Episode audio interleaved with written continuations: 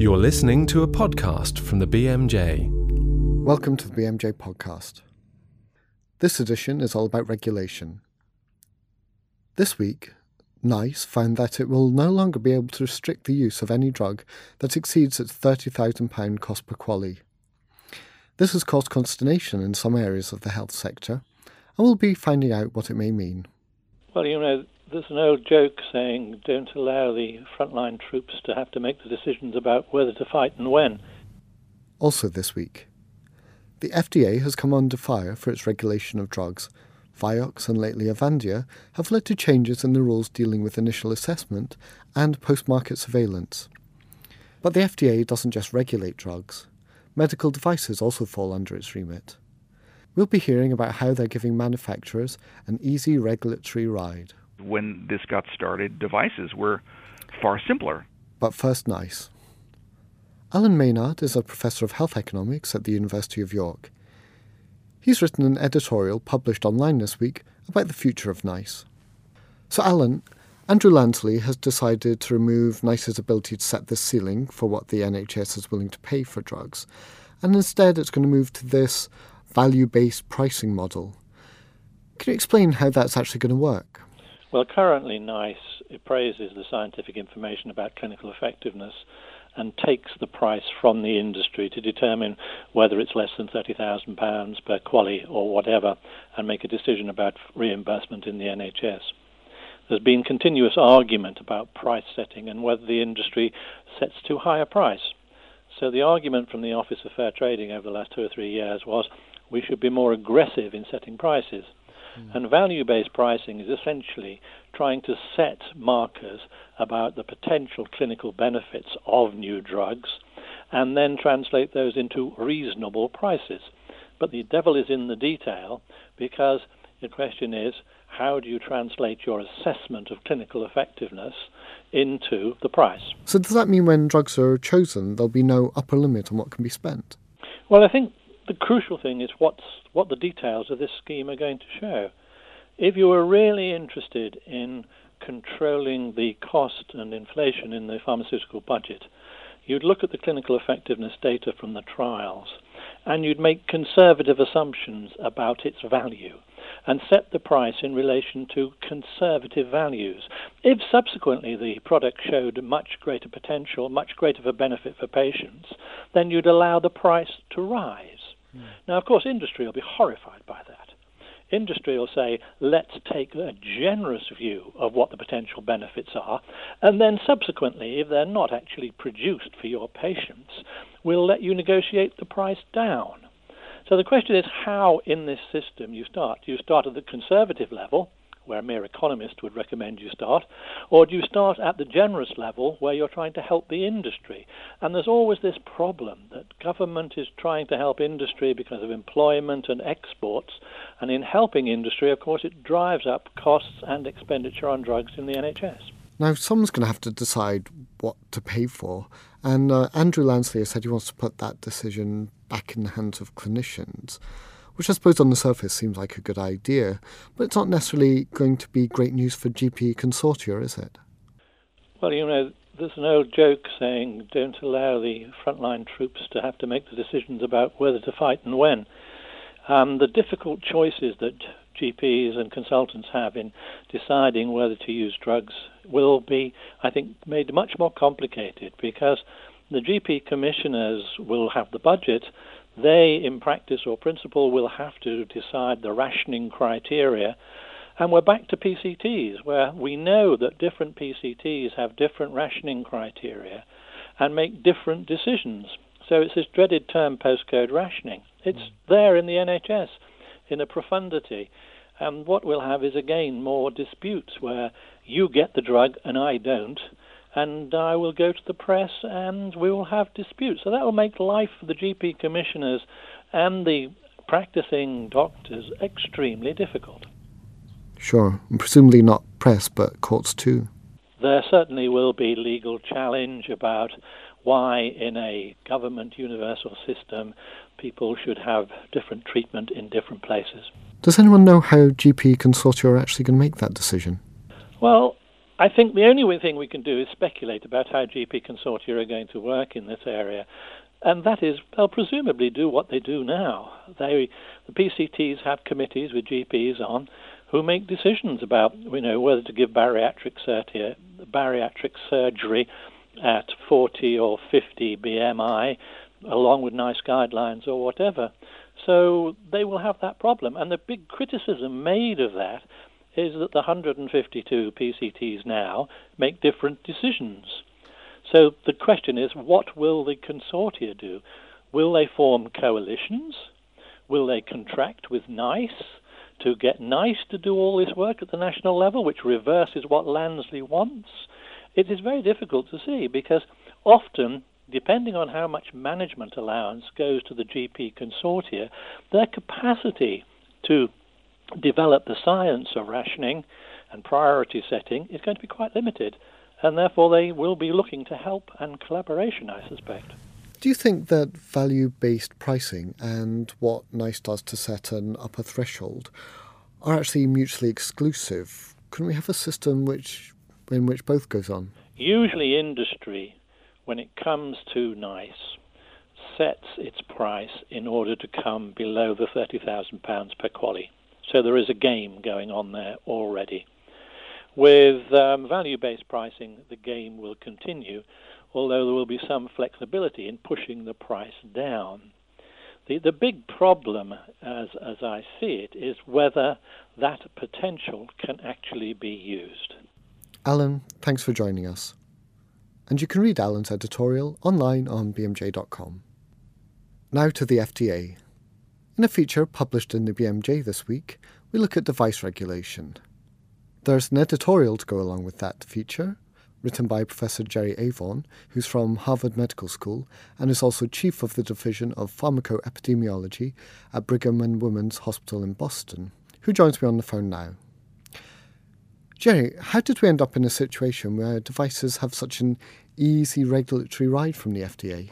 The way that devices are regulated by the FDA in the United States is uh, almost a historical accident in the sense that for many, many years, going back to the, the dawn of time almost, FDA had a a center that dealt with drugs, a center that dealt with devices and radiological health, which got lumped into the same center, mm. a center that deals with biologics, and, and then, of course, a whole other part of FDA that deals with food, and another part that deals with cosmetics. So this is really a, a an accident of history. And as the device branch of FDA developed, it ended up with much more dumbed down uh, standards for approval and safety than the pharmaceutical branch did. Probably because when this got started, devices were far simpler. Uh, they were things like IV tubing, and as devices have gotten much more sophisticated, the evidentiary approach of the devices branch has not really kept up, and they've uh, stuck with standards for approval and surveillance that are really much more fit for IV tubing than they are for complicated uh, pacemakers or joint implants. Sure. So has this, you know, is this something that's that has been looked at, or has it just been almost ignored for the uh, until this point? Well, for many years, and literally up until the past year, uh, it was common knowledge among people uh, throughout the American medical community who thought about these things that the device branch at FDA was really uh, marching to a different drummer. Uh, in fact, a, uh, a somewhat offbeat drummer mm. than the rest of FDA was. And under the prior administration, the attitude was, well, FDA's job is to just facilitate the flow of commerce and not bother large companies in their desire to sell their products. And we saw that in drugs as well, but it really was carried to an extreme in devices, in which, uh, under President Bush, the FDA um, had a much more laissez-faire attitude about not wanting to put industry uh, to very mm. severe tests about its products. All that really changed in the last year, in which a new commissioner uh, and deputy commissioner were named at the FDA, who have much more of a public health and uh, regulatory approach to this as opposed to their predecessors. And one of the early things that was done by the new regime in the past year was to uh, get rid of the head of the FDA devices branch and replace him with um, a team that was much more concerned about patient safety and public health and science than had been the case before. Sure. One argument the industry puts forward to kind of keep the status quo is that their their new devices represent incremental changes. And I suppose that makes sense. You know, if you if you put a new type of battery in a device, it seems overkill to go back and do do all the testing. But substantial changes um, or new devices, you know, obviously should be different. So, how do you think we could decide what is an incremental and a, a substantial change that does require um, further regulation? Well, it is within FDA's current regulatory authority to be able to say to a company, um, no, you can't go through the uh, this is pretty much the same as the other stuff route uh, for approval. You need to do um, not again not testing from the animal stage up that'll take 10 years and cost billions of dollars, but you do need to do some more evaluation, and you cannot just say substantially equivalent. Uh, they can do that right now, and so it really comes down to a um, political decision, frankly, as to whether they are going to cave into the industry that they're supposed to regulate when they make that demand, or whether they're going to say no. That actually, you know, changing the circuit and the uh, materials in that pacemaker is enough of a change that we're not going to let you go the substantially equivalent route. You're going to need to provide us with some data about safety and effectiveness.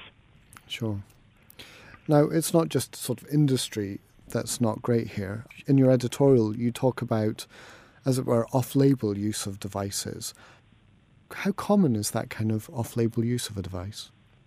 Well, in the case of the uh, bile duct stents that were used for peripheral arterial disease, uh, that was very widespread. And among the references I provided with the editorial were descriptions of some of the litigation that is going on now uh, when people had problems with that that off-label use, and mm-hmm. that is becoming a major issue for litigation and concern in the U.S. Now, you mentioned that it's not just industry, and, and, you're right that certainly no company ever put in a device into a patient. That's all done by doctors. But one of the issues that we find is that often there is considerable off label marketing of these products, and that's the subject of the litigation that I referenced, in which companies were clearly marketing their stents to doctors whom they knew did peripheral arterial surgery and not bile duct surgery, and there was a, an obvious and well documented promotional strategy to get these products to be used by surgeons for purposes for which they had never been approved or, or really well evaluated. Mm. So, yes, it takes two to entangle, uh, a phrase I learned from BMJ, but it is also the case that industry has really been promoting these drugs in ways that are certainly inappropriate and perhaps even illegal. Sure.